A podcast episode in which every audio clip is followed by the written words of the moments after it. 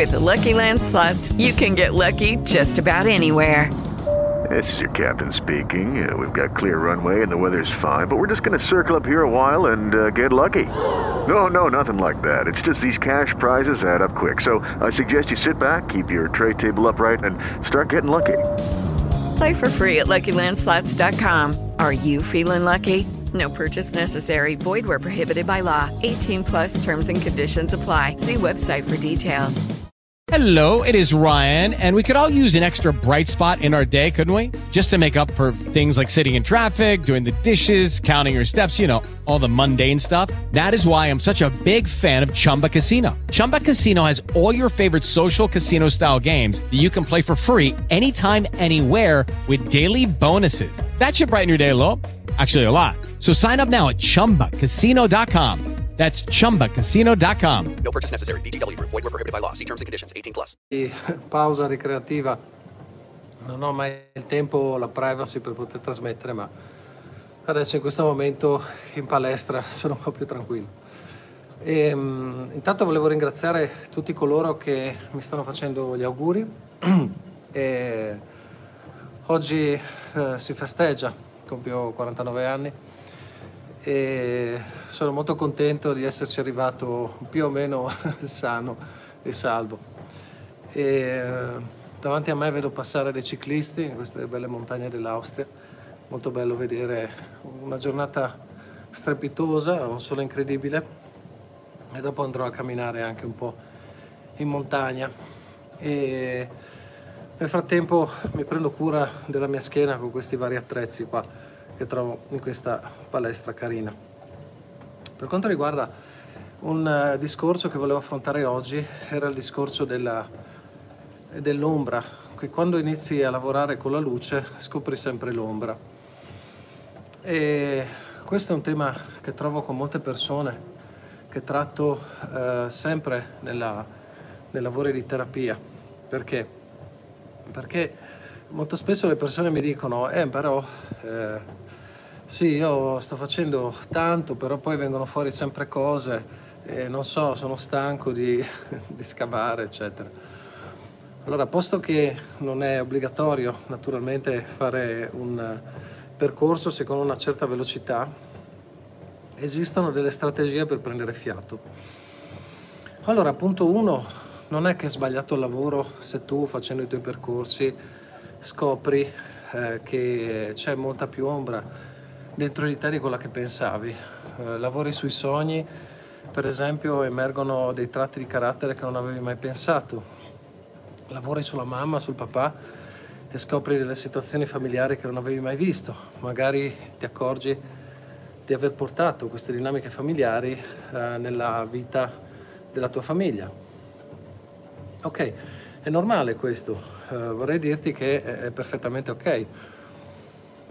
Ma c'è qualcuno che dice non posso reggere tutto questo. Perché succede questo? Solitamente questo succede perché noi abbiamo l'aspettativa, pensiamo che la psiche sia un contenitore di 2 centimetri cubici, che noi siamo semplici, siamo esseri unidimensionali in qualche maniera, ma non è esattamente così.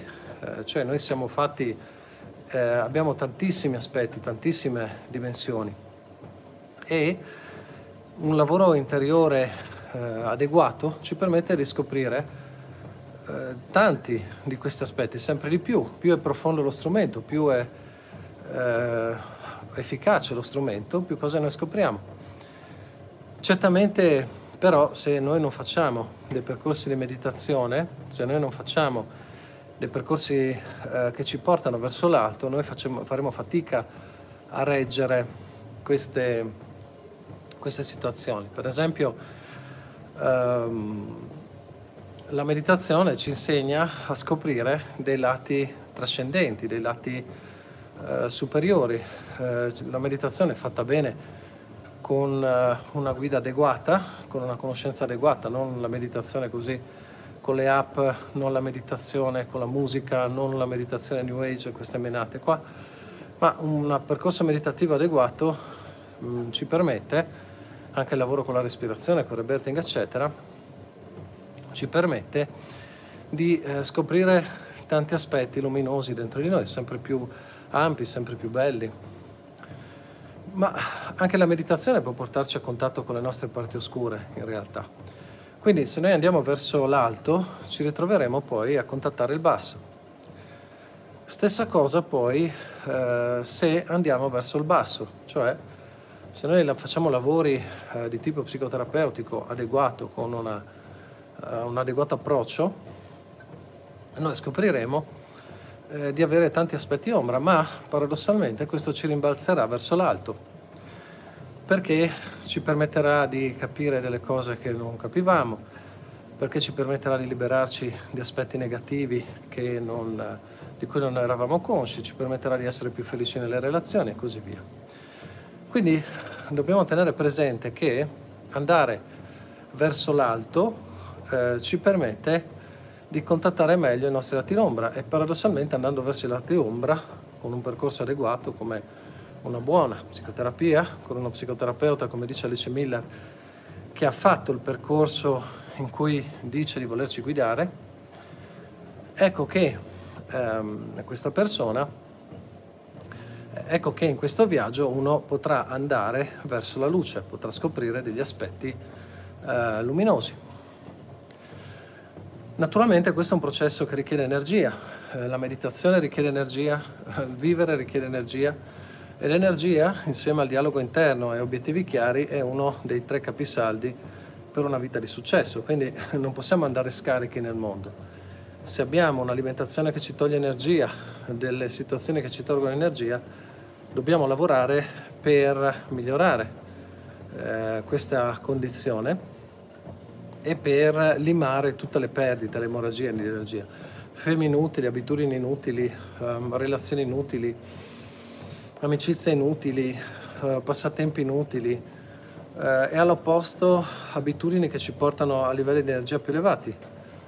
Tempo dedicato all'aria aperta, all'attività fisica e così via, alla meditazione, alla respirazione, allo yoga, eccetera.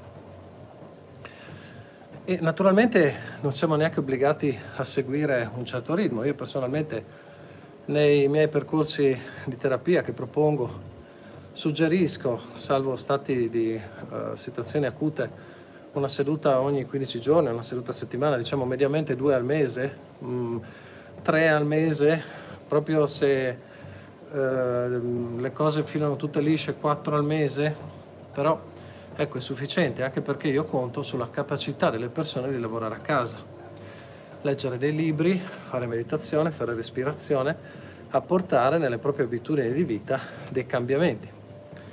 Per esempio quel cambiamento cosiddetto, che si trova anche nel libro Miracle Morning, il cambiamento della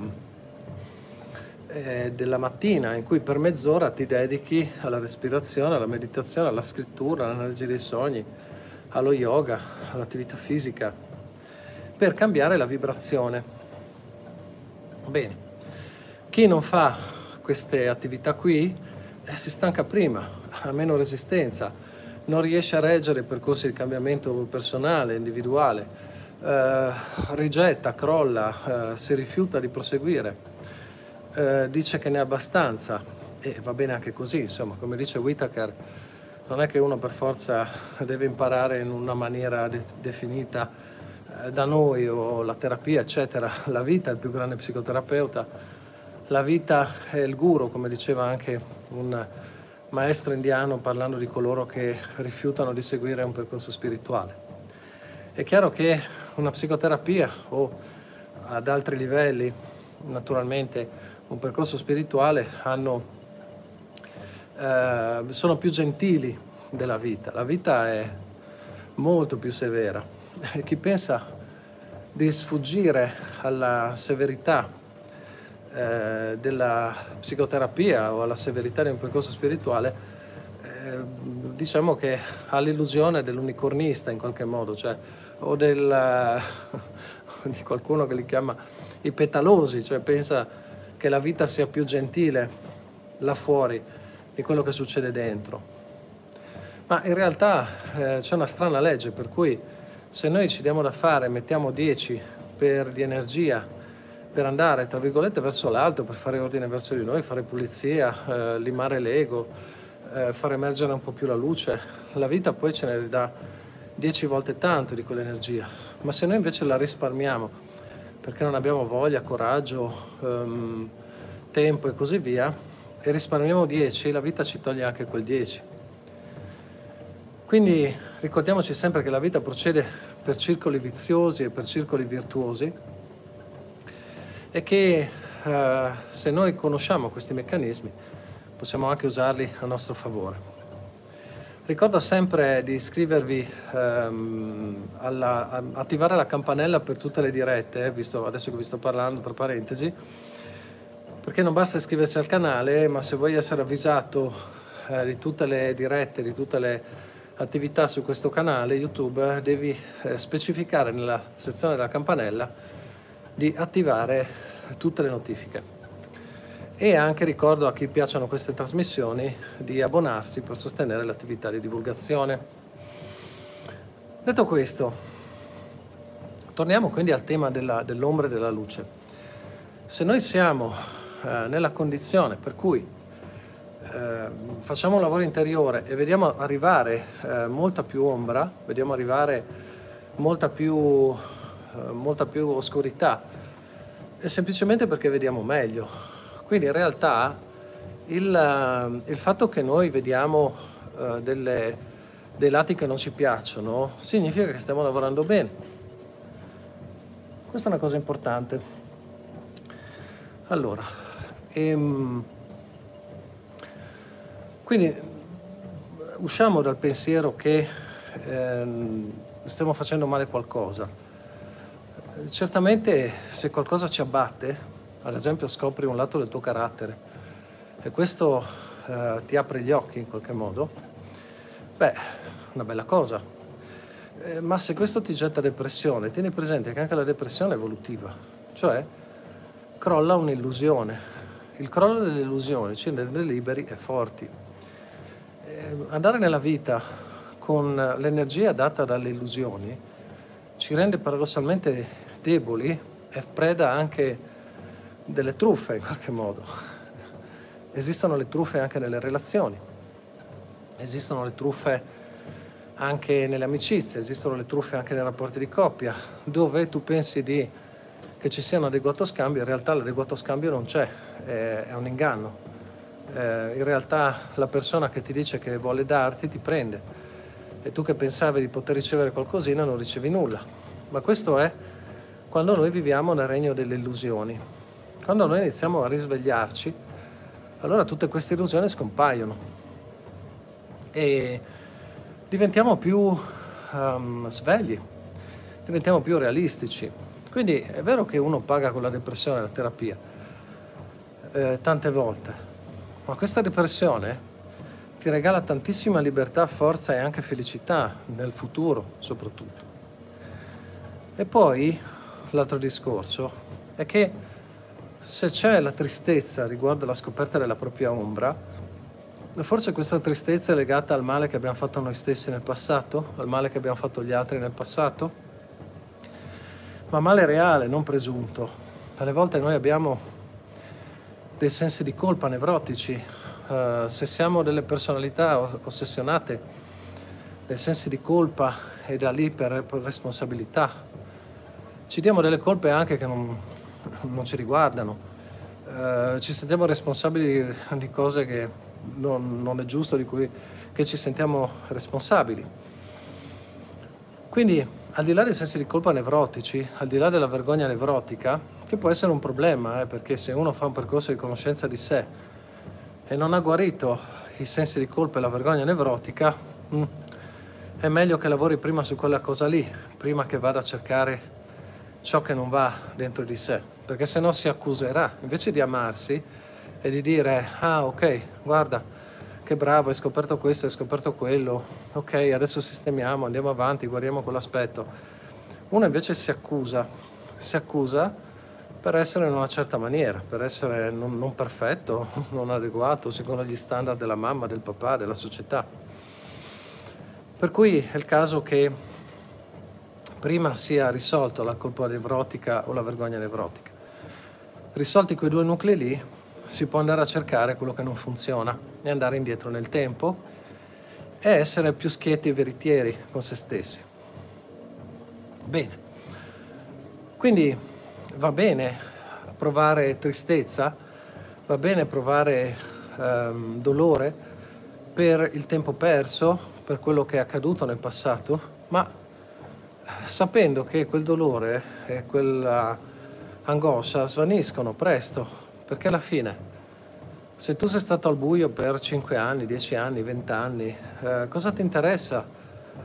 Quanto tempo hai passato al buio se poi aprendo la luce vedi il sole, il mare e sei felice nel momento in cui apri quelle finestre. Una vita può aver senso, anche 100 anni di vita, di dolore, possono aver senso se tutto quel percorso è servito per arrivare a provare felicità alla fine? Io credo di sì. Credo anche che possiamo crescere nella gioia, ma non tutti possono crescere nella gioia. Non tutti pensano che sia possibile crescere nella gioia. Ci sono persone che hanno bisogno solo di dolore per crescere, perché hanno livelli di malattia, di psicopatologia troppo elevata, per esempio i narcisisti, gli psicopatici, le persone che si approfittano del prossimo. Per quelle la lezione è solamente attraverso il dolore, perché nella gioia non capirebbero nulla. Le persone più evolute invece imparano anche nella gioia e allora ha senso anche una vita fatta di gioia, perché la gioia verrebbe comunque convogliata e i momenti belli verrebbero comunque convogliati nella crescita spirituale, nella crescita interiore. Chi fa un percorso di risveglio e inizia a provare angoscia può scegliere quindi in quale club vuole entrare. Vuole entrare nel club di quelli che crescono col dolore o vuole entrare nel club di quelli che crescono nella gioia? Diciamo che per entrare nel club di quelli che crescono nella gioia ci sono delle regolette che più o meno sono quelle di Yama e Niyama, codificate da Patanjali nella via dello yoga. Sono quelle norme, tra virgolette, morali, codificate in tutte le tradizioni spirituali. Quando noi siamo in quello spazio lì, quando noi ci ritagliamo uno spazio di sicurezza, allora possiamo crescere anche nella gioia. E vi invito a vedere la trasmissione su YouTube di Yama e Niyama, ne ho fatte diverse nel periodo dicembre 2021, gennaio 2022. Bene, perciò sì, è possibile crescere nella gioia. Se stai attraversando un periodo brutto perché la terapia ti ha mostrato delle cose che non volevi vedere o non eri pronto a vedere in teoria, ricordati che l'inconscio sa sempre quello che può mostrarci, che noi non riceviamo più sfide di quelle che possiamo superare, che in fondo alcuni dicono che scegliamo le sfide prima di arrivare in questa dimensione qua e che quindi se anche la sfida della sofferenza è una sfida che possiamo affrontare e superare. Ricordati che noi fondamentalmente siamo esseri di luce, abbiamo un diamante interiore, come dicono le tradizioni, non siamo quegli esseri fragiletti che devono stare dentro uno spazietto piccolo perché sennò crollano. Possiamo crescere ben oltre quello spazio, gradualmente, con amore, con gentilezza, possiamo crescere ben oltre. Come dice Krishnamurti, quando noi lasciamo andare il pensiero, possiamo crescere in maniera infinita. Andare a cercare quello spazio, al di là del pensiero e delle parole. Questa è una delle sfide della meditazione, questa è la via più alta della meditazione, portarci in quello spazio infinito. Allora, se noi abbiamo degli strumenti come la meditazione, possiamo affrontare anche quei momenti di disperazione. Come dice Krishnamurti, i momenti di disperazione sono i momenti che ci possono aiutare ad andare al di là della mente, come i momenti di estrema gioia. E allora non è importante se noi siamo arrivati in quello spazio attraverso il dolore o con la gioia, ma possiamo arrivarci. Bene.